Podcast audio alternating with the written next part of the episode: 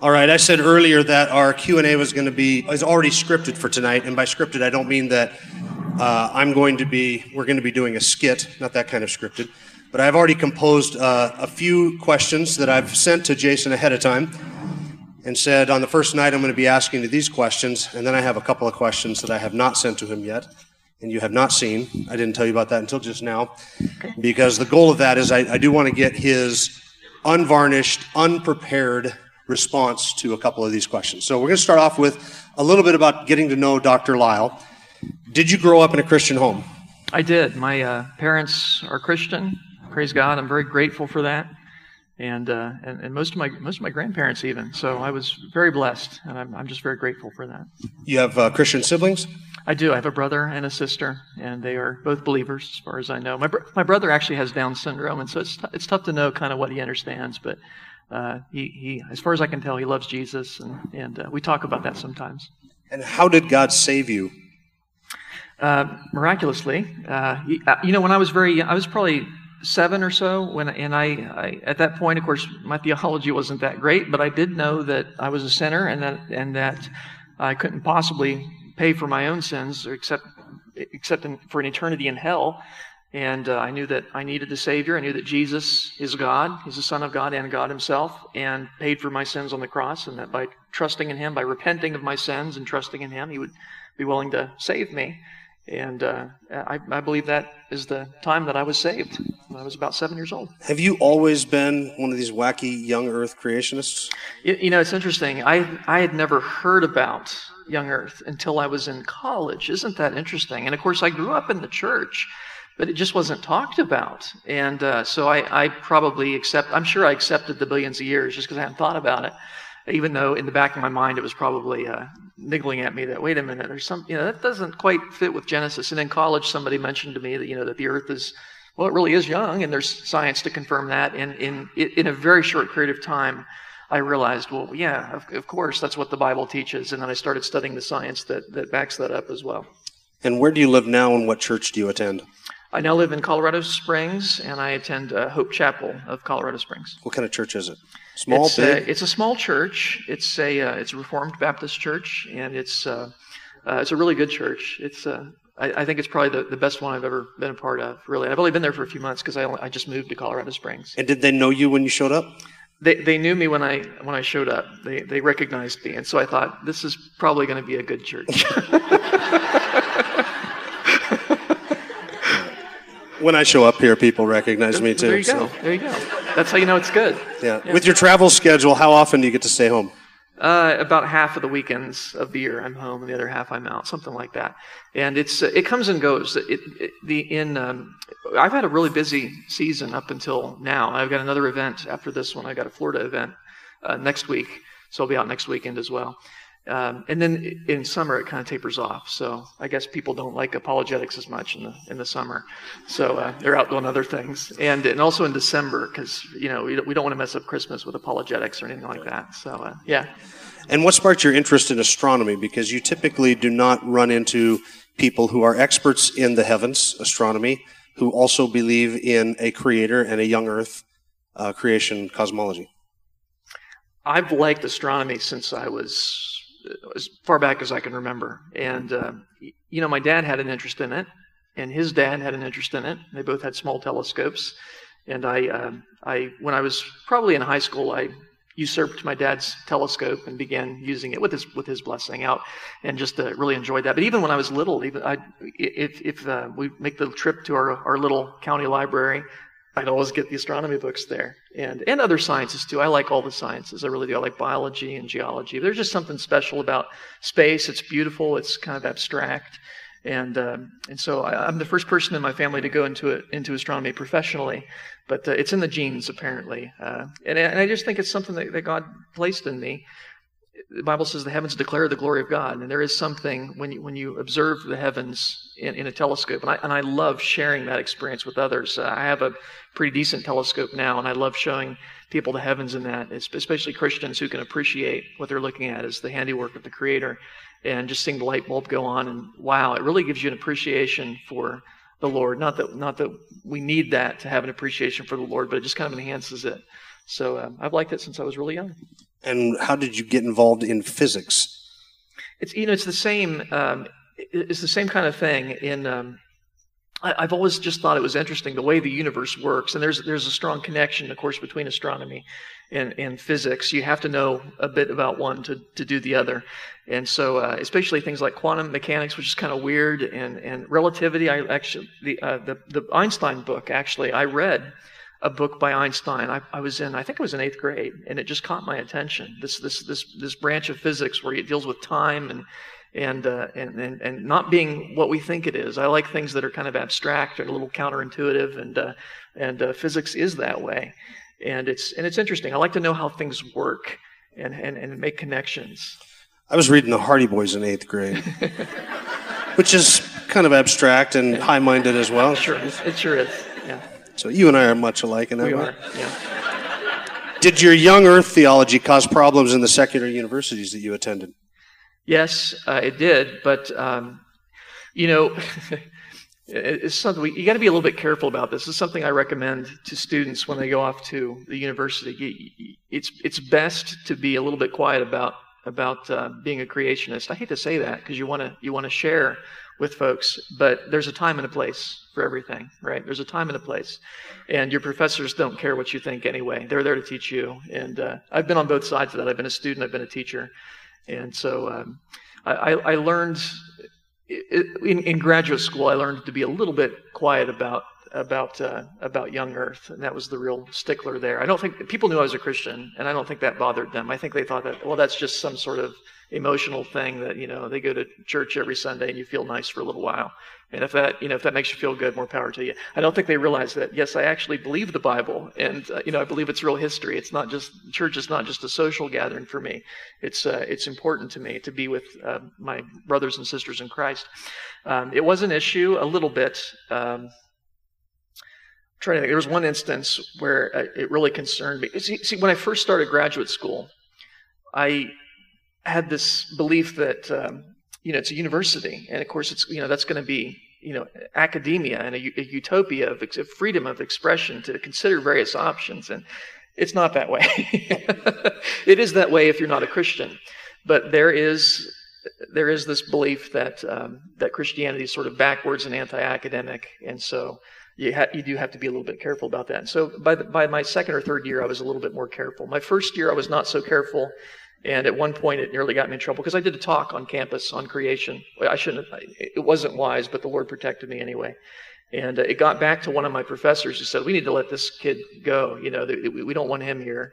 And fortunately, God had the right people in the right place at the right time. My department chair said, "No, he's you know, he was doing that on as a function of a campus ministry. So it gets a little weird that he believes that, but praise God, the right guy was in the right place at the right time." That doesn't always happen. So I've known of cases where people have been vocal about being a creationist and they get booted from the program. It happens.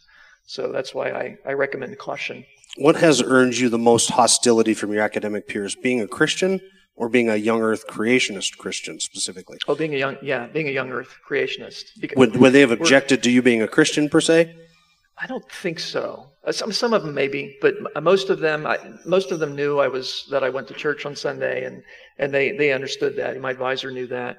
I don't think he knew I was a young earth creationist because I didn't volunteer that information. You know, the Bible talks about the wisdom in restraining your words at times. There is wisdom in that. So. It was the young earth. That would have been the real issue. My denial of evolution, my belief in the biblical timeline. You need to understand most non-Christians think of Christianity as more of an emotional, social kind of thing rather than a complete worldview that explains the way the universe is. And I think if they realized what I really believed, they would have been more hostile probably. I know some of them did know what I believed and were hostile toward it. How did you come to work at Answers in Genesis? Did you know Ken Ham before that? Did you just walk in and say, "Hey, I'm smarter than anybody else we have on staff. Could you put me on staff?" No, I met Ken Ham. Well, I met him even when I was an undergraduate. I think it was one of the first Answers Genesis seminars, and I actually went up and asked him a question after. Of course, he wouldn't remember me from that one. But then later on, when I was in grad school, and I became increasingly frustrated with the constraints that were placed on me. I loved teaching. I loved sharing the intricacies of the universe with folks and seeing them get excited about things. And but I was frustrated because in the secular setting, I had the opportunity to teach at the University of Colorado in Boulder, and it's a liberal school, and I felt that I didn't have the freedom to present anything about God or anything about creation, and that frustrated me that I had to teach science from a perspective that I didn't agree with. And so I thought, you know what, about halfway through my graduate school, I thought, you know what, I'm just going to go and work at a Christian ministry like Answers in Genesis or ICR or something like that, where I will have the freedom to teach science from a biblical perspective, because science, in my mind, should be glorifying to God. If you're not glorifying God in your science, you're not doing it right, because science is the study of the systematic way God upholds his creation. And so that's when I kind of made the decision. And then Ken Ham came and spoke in Colorado a couple times, so I'm at Boulder at this point. And remember they had that shooting at Columbine. I'm dating myself. This was a while back, but it was tragic. It was all over the news. And Ken Ham was invited to come and speak at Columbine, and in light of that tragedy, on the connection between a belief in evolution and school violence. And there is a connection between those two. You believe that we're just animals, then why not shoot people that you don't like? And so I went and reintroduced myself to him and said, I'm getting close to getting my PhD in astrophysics, and I'd like to come work for you. He said, well, send me a tape. He said, do you do presentations? And I said, yeah, I do presentations. And Ken Ham is very good at giving what we call a relevance of Genesis presentation, and that's the one that I'll be giving first tomorrow, actually. And I kind of use his I make it my own. I do it my own way, but nonetheless, I used his logic to help me piece that together to make that presentation. So when I did this presentation, I had it recorded at a church, and I sent it to him. And I think he liked the fact that it kind of copied the way he did it too. So he was hearing good theology coming out of that. And he gave me a call and he said, "Yeah, when you get your PhD, you sign on the dotted line. We'd love to have you here." And he was very good to me. He's been a good friend. And people said, well, you left Answers in Genesis. Yeah, but we left on good terms. And in fact, I spoke there at their Answering Atheists conference just last month, and it was so fun to see all my friends there. And so that's how I got started with Ken. And then why did you go to ICR, the Institute for Creation Research? There was an opening there actually for Director of Research, and I thought that might be a new challenge. And I thought it might be interesting, too, to live in Texas. And I didn't like Kentucky very much, to be honest with you. It's okay. I'm not anti-Kentucky, but I don't like the dreary winters where it's all overcast all the time. And in Texas, nice and sunny. And it was just a new opportunity for me, too, to direct research there. And also to bring the presuppositional apologetic, that's what we were talking about this evening, to ICR. Previous to my coming there, they weren't really focused on that. And I tried to kind of push them in that direction gently. So, were they more evidentialist and less presuppositionalist? Yes. Yeah. Yep. What is the Biblical Science Institute? Why did you start that? And what niche does your ministry fill that Answers in Genesis does not and that ICR does not? What is your unique specialty? Yeah, each of these ministries, of course, and people say, why can't they all get together? Well, people have different ideas about what God lays on our hearts, different groups of people that we really want to reach. And Answers in Genesis does a great job at reaching families, and that's great, and I'm all for that, and I'm happy to have contributed to them. ICR tries to reach the elite academics, and I felt like there was a niche in between that was not being filled. I have a heart kind of for students, especially older students that are a little more interested in science. They want to go into more depth than you can get in some of these very family-friendly material, and I'm all for that material. It's just I wanted to go into a little more depth, kind of. I try to go aim for a little higher level in terms of, but not so academic that only PhDs can understand it. And I'm sure God wants to save a lot of them too. It's just I just feel the particular niche that I wanted to hit is students who are interested in science and are intimidated because they think evolution's been proved. Give me some quick responses to the following statements. No real scientist believes in a young Earth. False. You said quick. That was quick. Yeah. A little slower. Ray Damadian, the inventor of the MRI, is a young Earth creationist. Isaac Newton, as far as I can tell, was a young Earth creationist. He's the father of physics. Been a lot of brilliant people that I've met in my career. David Menton is a brilliant PhD biologist. He's a young earth creationist. Tim Clary, my friend at ICR, is a geologist, PhD geologist, young earth creationist. Andrew Snelling, PhD geologist at AIG, a good friend of mine. He was my boss at AIG and just a good, best boss I've ever had. He's just a great guy, very devout Christian, and just as smart as they come in terms of understanding geology. Boy, is he bright. My friend Nathaniel Jeanson, one of the smartest people I've ever met, PhD in biology from Harvard. And he is a young earth creationist. But doesn't the fact that they believe in a young earth disqualify them from being a legitimate scientist? That would be the fallacy of the no true Scotsman. The no true Scotsman fallacy is where you redefine a word in a way that's not found in a dictionary to protect a claim from counter-argument. So somebody comes along and says, well, no Scotsman puts sugar in his porridge. Somebody else comes along and says, ah, not true. Angus is a Scotsman, and he puts sugar in his porridge. He says, well, no true Scotsman puts sugar in his porridge. You see, there's nothing in the definition of the Scotsman that says you have to put sugar in your porridge or not. And so likewise, there's nothing in the definition of a scientist that says you have to believe in old earth or anything like that. In fact, a scientist is someone who does science. And so if you're using the scientific method and you're doing that professionally, you're a scientist. Why do all the smart people believe in an old earth? Yeah, well, we just gave some examples of those who don't. Maybe they would be smarter if they believed in an old earth. And I could give many more, too, of examples of brilliant, brilliant people. And I would dare say, you know, if you want to debate some of these folks, I'd be happy to set it up. But my friend Nathaniel Jeanson, he's just a great guy. He's a real solid Christian, and I just have so much respect for him. PhD from Harvard, that's not an easy thing to do, especially in biology, and I think they knew he was a creationist, and so that's even more remarkable to me that he got through that. And he's written a book called Replacing Darwin that is very compelling scientifically. So there are lots of brilliant people that believe in God, believe in biblical creation, believe the Bible, are devout Christians. Keep in mind, though, that God doesn't use often the mighty, the wise of this world, right? God often uses the foolish things of the world to confound the wise. And that's glorious. I think that's wonderful.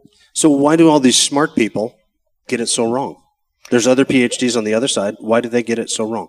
You know, ultimately, you need to remember it's a spiritual issue, isn't it? It's a spiritual issue. The natural man cannot understand the things of God. He can't accept them because they're spiritually appraised. So you need to understand that it's the same reason that I could make a wonderful argument for the existence, say, of dark matter, and yet Albert Einstein could not understand that argument. Why? Because he's dead. And it's the same way with unbelievers. They are spiritually dead, and therefore they cannot understand the things of God. It's not because they're stupid, it's because they're dead. And we need to remember that. I got to tell you, too, just as a particular mechanism, there's academic pride. There's academic pride. People who are very smart tend to be arrogant. It just happens. And does the peer pressure keep people from I think that's a big part of it. But remember, God resists the proud, but gives grace to the humble, the Bible says. And so I think a big part of it is peer pressure. This is interesting. I've had an opportunity to ask I spent a lot of time with secular scientists, and some of them I tremendously respect. They're brilliant. They're dead in their trespasses. They're dead in their sins, but they're brilliant. And I've had the opportunity to ask, okay, why do you believe in evolution? Why do you believe in millions of years? You know, or why evolution? Well, these fossils, and then you pin them down. Which fossils? Oh well, Lucy. Okay, the 3-foot tree-dwelling primate. What makes you think evolution? They don't have an answer. And you pin them down, and they say, well, all these other scientists believe in evolution. Interesting. And you ask them, why do you believe in evolution? Ultimately, it's because everybody else does. And so you have this. Talk about circular reasoning. Here's begging the question for you right there in the fallacious way. And so it's interesting. You'd think, well, scientists would be above that. They're not. Scientists are people, too, and they're affected by peer pressure the same way as everybody else. Atheists would respect you a lot more if you would just admit that the earth is old and not young. I found the exact opposite is true. The exact opposite is true. Atheists do not respect Christians who don't actually believe what the Bible says. Atheists know very well the Bible says God created in 6 days. And when Christians try and distort that and say, well, those are symbolic and they're millions of years, the Bible's really okay. God's okay with evolution and or millions of years, the atheists don't respect that because they know that Christians don't believe their own book. I find it's a lot more powerful to lay all my cards on the table and say, hey, I believe exactly what the Bible teaches. Now, I do believe it's got to be properly interpreted, but there's no doubt that Genesis means what it says. God created 6 days. If you want to debate the issue, I'd be happy to. I find they respect that a lot more, and they'll say, oh, interesting. They find it refreshing. Don't you think you would have a lot more success in evangelism if you didn't throw down the unnecessary stumbling block of a young earth? I think I'd have a lot more success in evangelism if we removed the unnecessarily stumbling block of the gospel. Right? And we throw that away, you know. Sure, you can convince a lot more people. You'll be healthy and wealthy and wise if you just do that. But here's the problem. That's not the gospel anymore, is it? And it's the same with the age of the earth, because the fact is, if the earth's billions of years old, if fossils are billions of years old, you got death before sin. If you get death before sin, then death is not the result of Adam's sin. Where's your gospel then? If that's not the penalty for sin, why did Jesus die on the cross? You need to present the gospel as it is. Now, we don't want to add to the offense of the gospel by being obnoxious or anything like that, but nonetheless, the gospel will be offensive because that's the nature of the beast. People are sinners. They don't like that. They suppress the truth in unrighteousness. And so if you're doing it right, you're going to offend people. Jesus offended people. That doesn't mean he was doing it wrong. He's the Son of God. He did everything right, and people took offense to it. Because they hate God is what it comes down to. So yeah, you can water down the gospel and you'll get more converts. It's just, you got to remember what you lead people by is what you lead people to. If you lead them by a watered down gospel, you lead them to a watered down gospel. If you lead them by a position that says, so the Bible doesn't really, you don't have to take it seriously. You lead them to the position that you don't really have to take the Bible seriously. And so we have a lot of Christians these days that are tossed about by every wind of doctrine because they're not rooted in God's word. What are your thoughts? We're going to transition now to some more technical questions. What are your thoughts on the recent photos of the black hole? Awesome. Yeah, you've maybe seen this. They actually were able to link up 8 different telescopes around the world. And what you can do is radio, because you can record phase information with radio. Radio is a wave, and you can record the wavelengths. There's a mathematical way you can combine the information from these 8 telescopes to make it as if it's one big telescope the size of the Earth. That's awesome. And the bigger the telescope, the more, it's kind of counterintuitive, the bigger the telescope, the more detail you can see, the smaller details you can see. And so in combining these telescopes, they were able to actually image the black hole in the galaxy M87. And we knew it was there. There was all kinds of evidence that it was there, but we have now an actual picture of it in radio. It's wonderful. You can see this. It's this. You can see the black spot, and then there's a accretion disk around it. People say, "Well, how do you see a black hole? It's black." There's material orbiting it, and we knew that was there too, even before it was seen. But if you see the picture of it, you'll see this little orange ring, and it's brighter at the bottom due to Lorentz beaming. That was also expected. That's the material moving toward you, and so its energy gets boosted. It matched Einstein's predictions exactly, and so it's another confirmation of general relativity.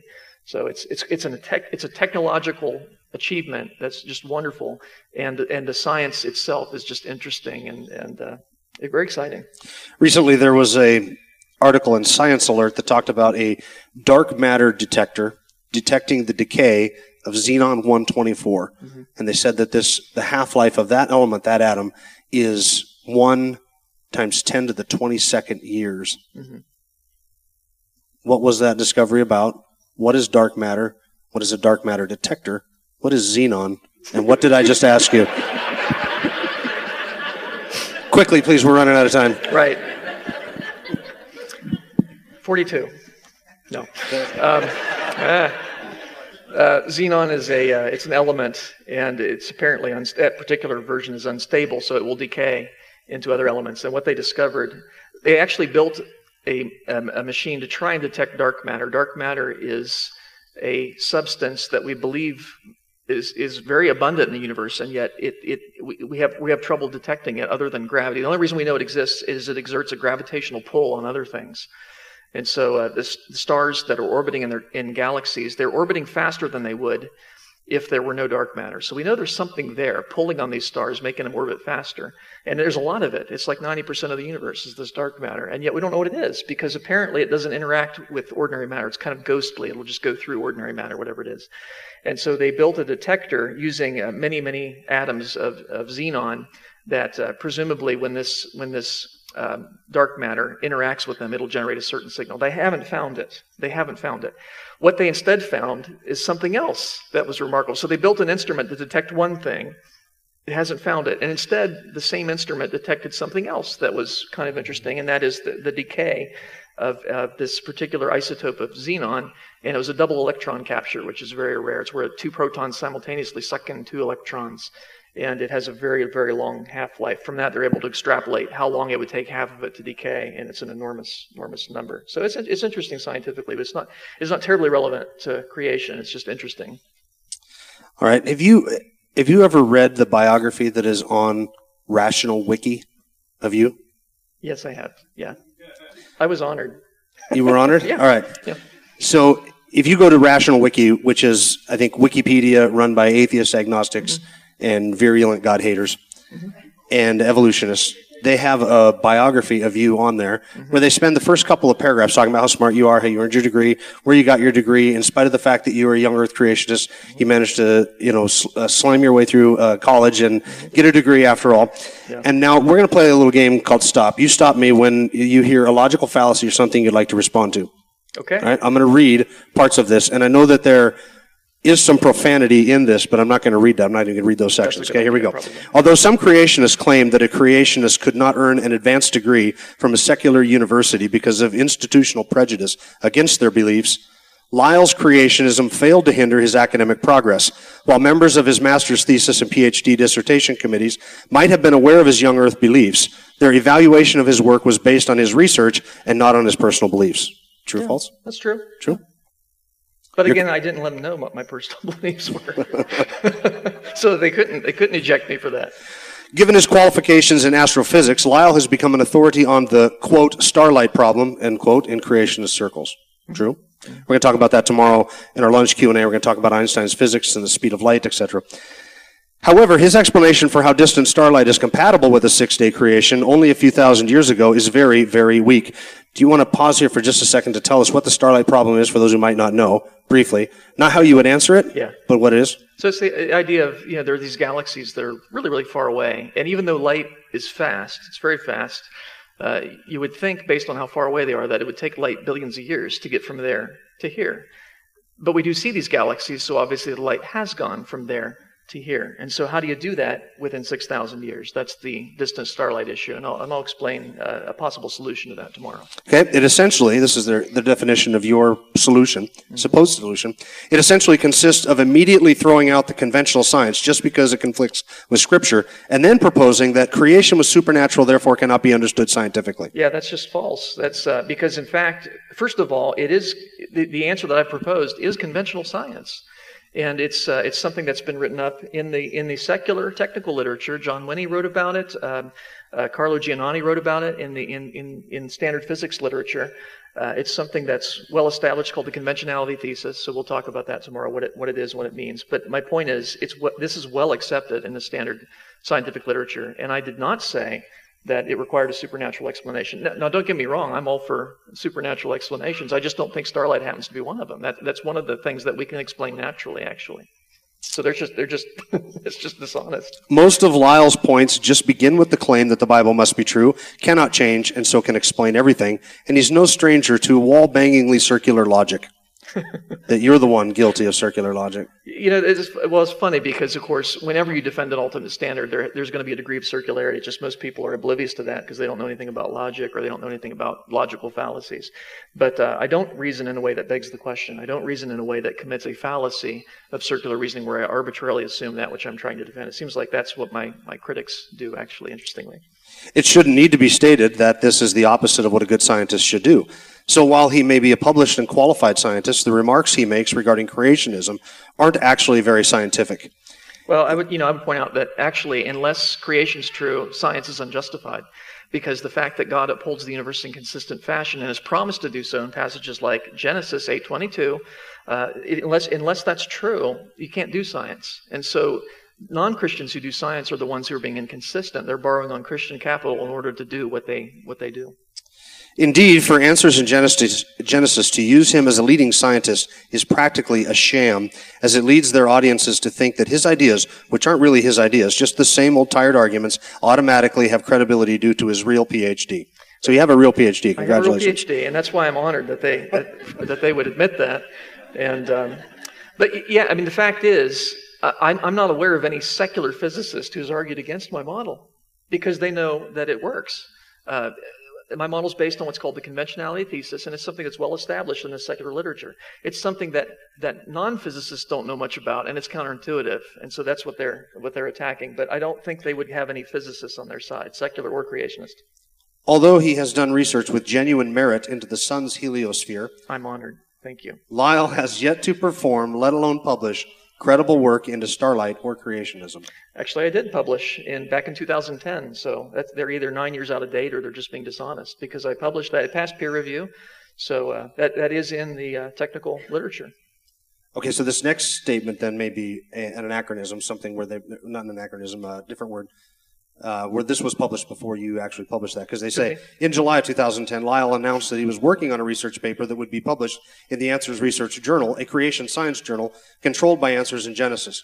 He claimed that this paper would fully solve the starlight problem and that publishing it in a peer-reviewed journal would make it legitimate. However, considering he is publishing in the ARJ and not Science or Nature, where such earth-shattering revelations about physics belong, although Lyle denies that this should be the case, some might suspect his idea isn't up to much.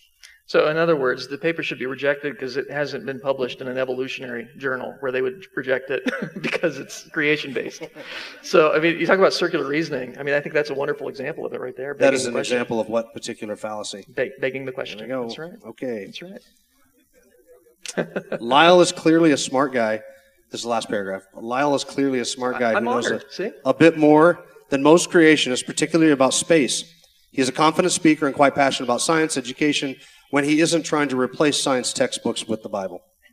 Is that what you're trying to do, you evil person? I love science. I'm all for science. So again, it's just dishonest. I do believe that science is a valuable tool that God's given us. I got a PhD in science. I'm not going to get a PhD in something I hate or trying to replace.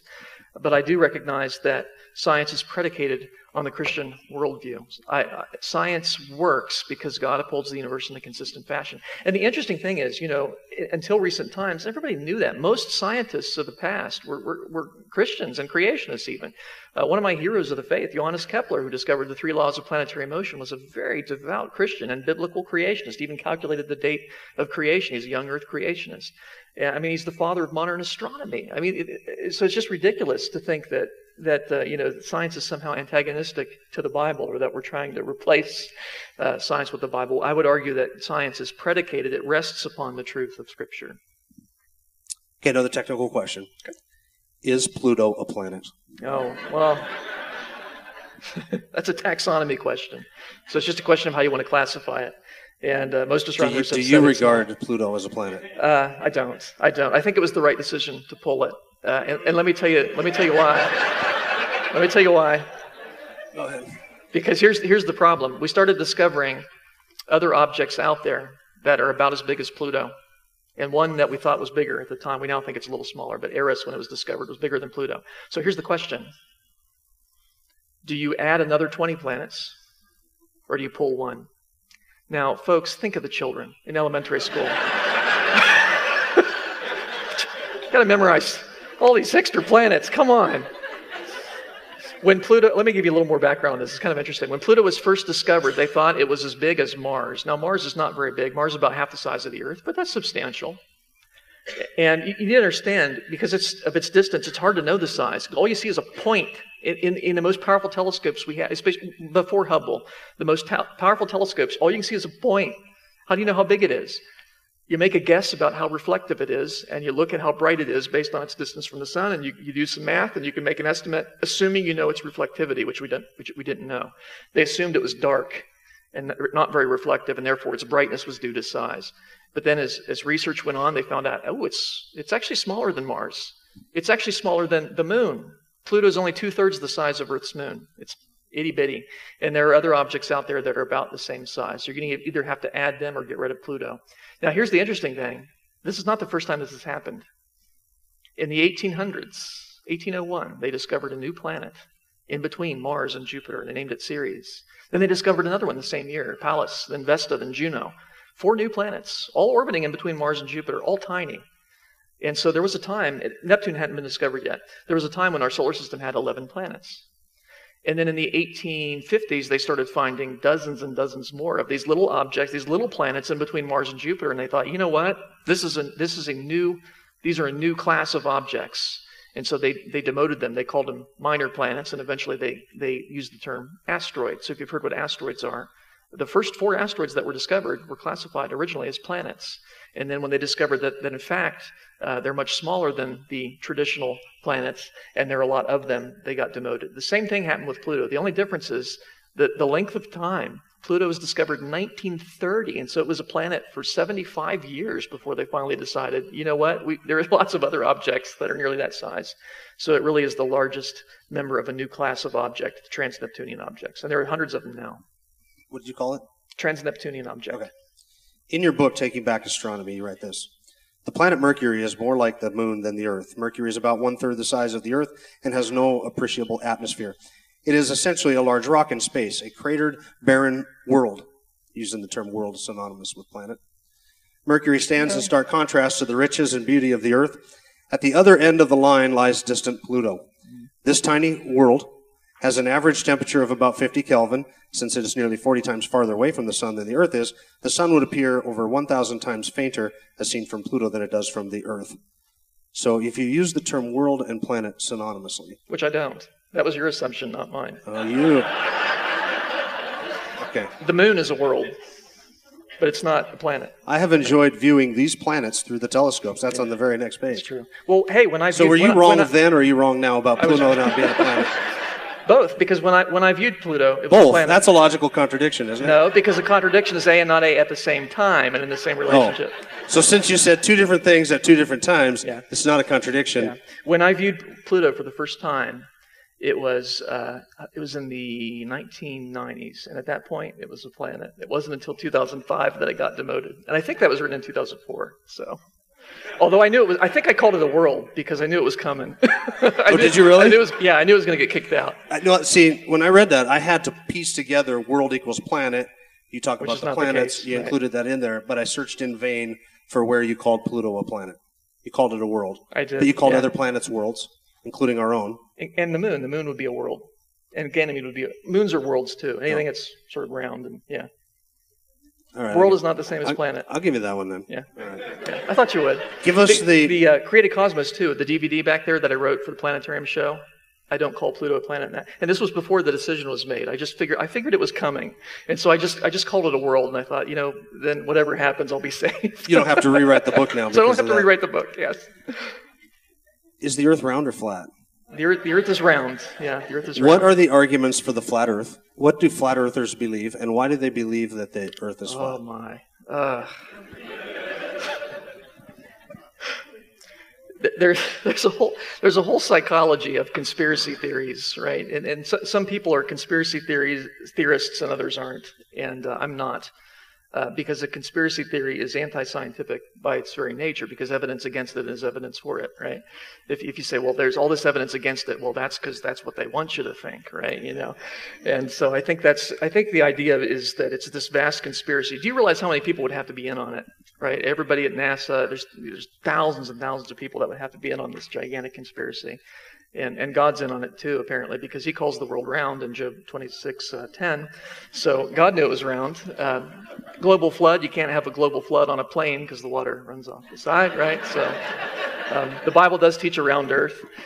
So do they believe then that if the earth is like this, it's flat, that the sun rotates around it like this? So, well, there's different versions of it. One of the most common one I've seen, it has the earth as a flat disc, like a CD or whatever. And then the sun goes around the sun's like a spotlight, and it goes around like that. And if you think about it, the sun would never set in that view. So if you've seen a sunset, that disproves that model. Or sunrise, either one. Because it would never set if it's going like that. What are the arguments that they use for it? Do they use biblical arguments? Yes, they claim that. And they list a bunch of scriptures. And I read the scriptures, and most of them don't mention the earth, and none of them mention flat. So I'm like, I don't understand how you're getting that from any of these passages. I really don't. I think it's another logical fallacy called elephant hurling, where you just list a bunch of things and you don't say, how does that actually prove what I'm trying to say? I haven't heard a logical argument for it. I just, here's the way it is, and if you don't believe it, well, they've gotten to you. How would you prove to a flat earther that the earth is round? Well, I invite them up to Pikes Peak in Colorado Springs where you can see the curvature of the earth. That'll do it. You could watch a sunrise in Colorado Springs because the earth's round, sunlight hits the top, illuminated before I can see the sun because I'm down on the, I'm at the base of the mountains. And then the sunlight comes down like a curtain, right? And then as soon as it reaches the bottom of the mountain, then I can see the sun, because it's actually above the horizon. Another thing you can do too, this is kind of fun, is if you're at either the West Coast or the East Coast, so you can do either at sunrise or sunset. So let's say you're watching the sunset over the ocean. What you do is, let's say you're lying down, and you're watching the sunset, okay? At the last little moment that the light fades, stand up. You will see another sunset. It will take another 7 seconds. And from that, you can actually calculate the curvature of the ocean, and actually calculate the size of the earth that way. So there's lots of different ways you can do that. We've known the earth's round since very ancient times. Eratosthenes actually measured the size of the earth using the shadows at two different locations and cities on the summer solstice. It's quite brilliant. And so people don't realize that there's good evidence that the earth's round. A friend of mine is actually an astronaut, Jeff Williams, and I got to chat with him once live on the space station. We were Skyping with him. And that was one of the questions that came up was, so Jeff, could you look out the window and tell us, is it round? I said, yeah, it's round. It's actually round. All right, another one, and this might be kind of goofy. Was the moon landing faked? No, the moon landing. And how do we know that? I'll actually show you some pictures tomorrow of some of the instruments that we left on the surface of the moon. If you wanted to prove it, you actually can. It takes a little bit of setup to do this, but we left reflectors on the moon, at least with Apollo, I think it was Apollo 11, where they left a reflector on the moon. It's a mirror that's designed to reflect back exactly in the direction that it came from. It's a clever design. And what you can do is you can bounce a laser off the moon. You can take a laser, shine it at the moon, and it will take 3 seconds to get the return signal. And people have done that, so we can actually confirm that we left equipment on the moon up there. It's quite fascinating.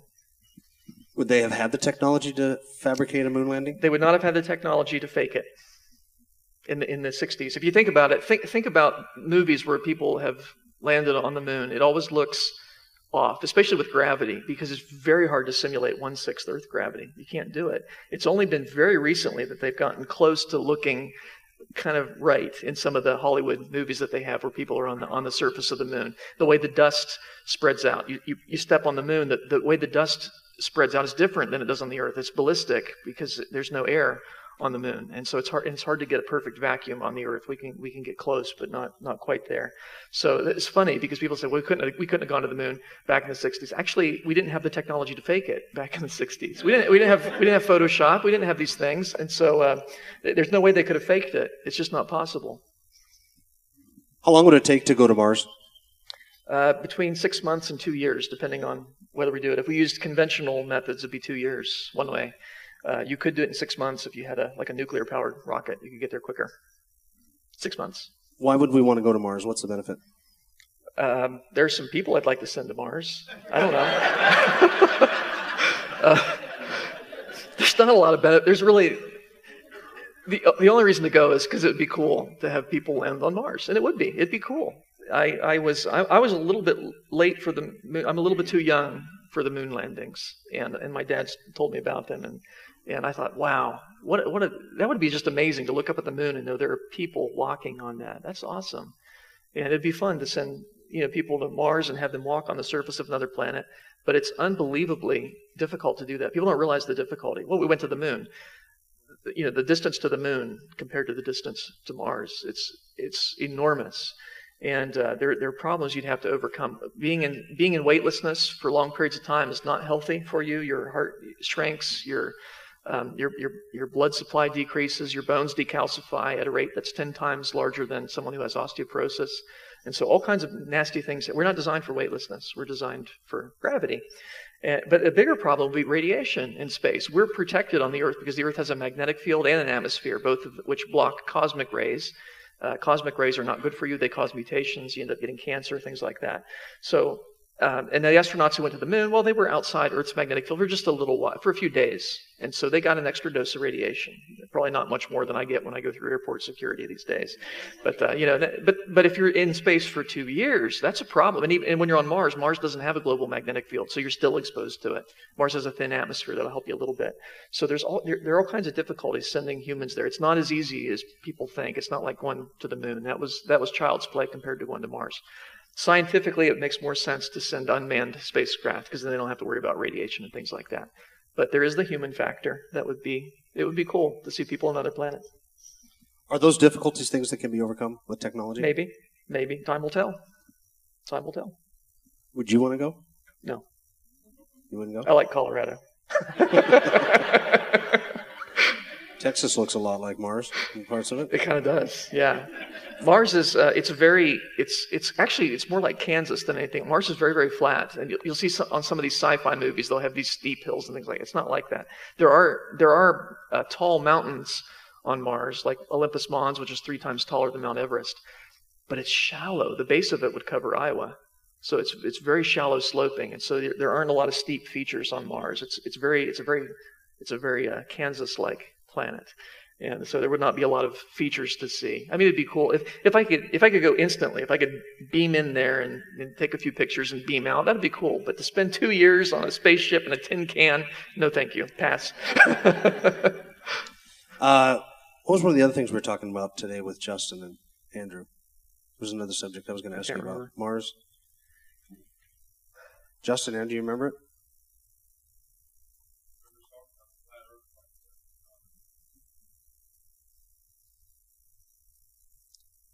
I just had a question there I was going to ask you. I forget what it was now.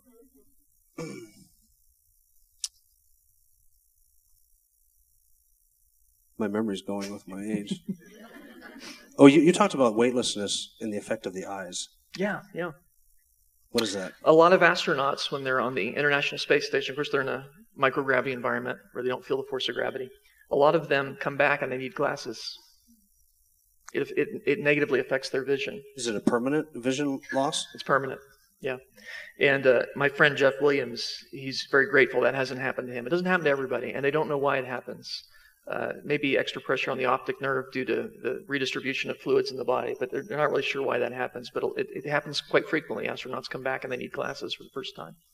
Much of the push to go to the moon and to Mars seems to be driven by atheistic assumptions that we're destroying this planet, we're going to need to colonize others in order to save the human species.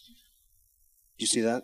Oh, yeah. And of course, I don't agree with that presupposition, but that certainly is the motivation for doing a lot of those programs. But I think we can nonetheless use the data that they retrieve to glorify God, which is like why God made these wonderful objects in space, to declare his glory. So I'm all for space exploration. My motivation's different. The Mars lander. What happened to that and why? We're talking about that at lunch today. The Mars Observer? Yeah. Yeah, that. Yeah. That's what I meant. I think it's the Mars Observer. I want to make sure I get the right one. But we were talking about unit conversions, metric versus English units, and that spacecraft crashed because somebody did not do the conversion properly between English and metric unit, or they were assuming something was English when in fact it was metric, or vice versa. So you now have now teachers now have a $1 billion example of student to students as to why you need to be able to convert units properly. So yeah, it was just a big catastrophic $1 billion mistake. All right, we're almost done. Anything else you want to say? Buy the books. Get the book. I don't know. Are there any other quick questions about some of the things we've talked about here? Did we cover everything? Anybody have any quick questions? You want to ask Dr. Lyle? Yes.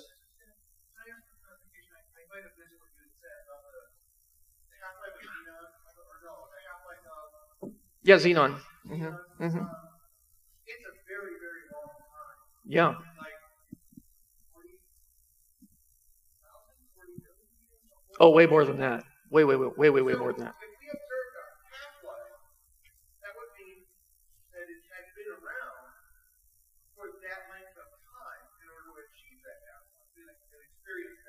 Gotcha. Repeat the question. Okay, so the question is, if xenon has a very large half-life, does that mean it's actually been around that long for us to observe it? And the answer is no.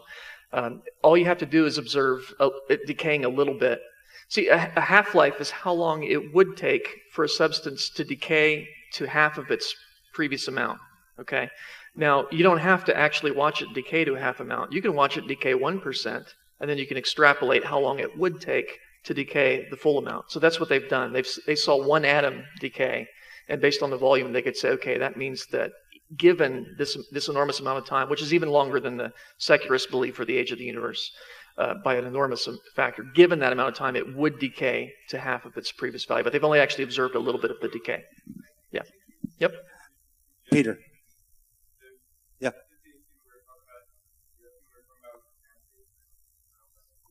Oh, no, that wasn't it. I did think of what I was going to ask. Steve or Peter? Steve, did you have your hand up? Peter. Are you familiar with the singularity and would you explain your thoughts? Which, well, what singularity in particular? Big Bang or black hole or what? What are we talking about? Technology, advancement, time needed to stimulate it, understand it. Oh. Singularity. That's a different thing than I was thinking you were thinking. Okay. Well, I wondered if there's a different clarity to that. I know there's the astro. Yeah, I probably won't touch on that, actually. I don't know that a lot. I haven't thought a lot about that particular point. In physics, when we talk about a singularity, we're talking about a point in space that has no size. And there's a couple different types.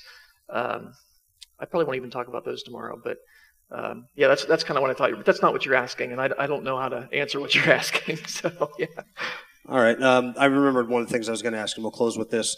The Earth's magnetic field, you talked about that. Mm-hmm. Is it, two questions, is it decaying? And with that, at what rate, and should we be worried?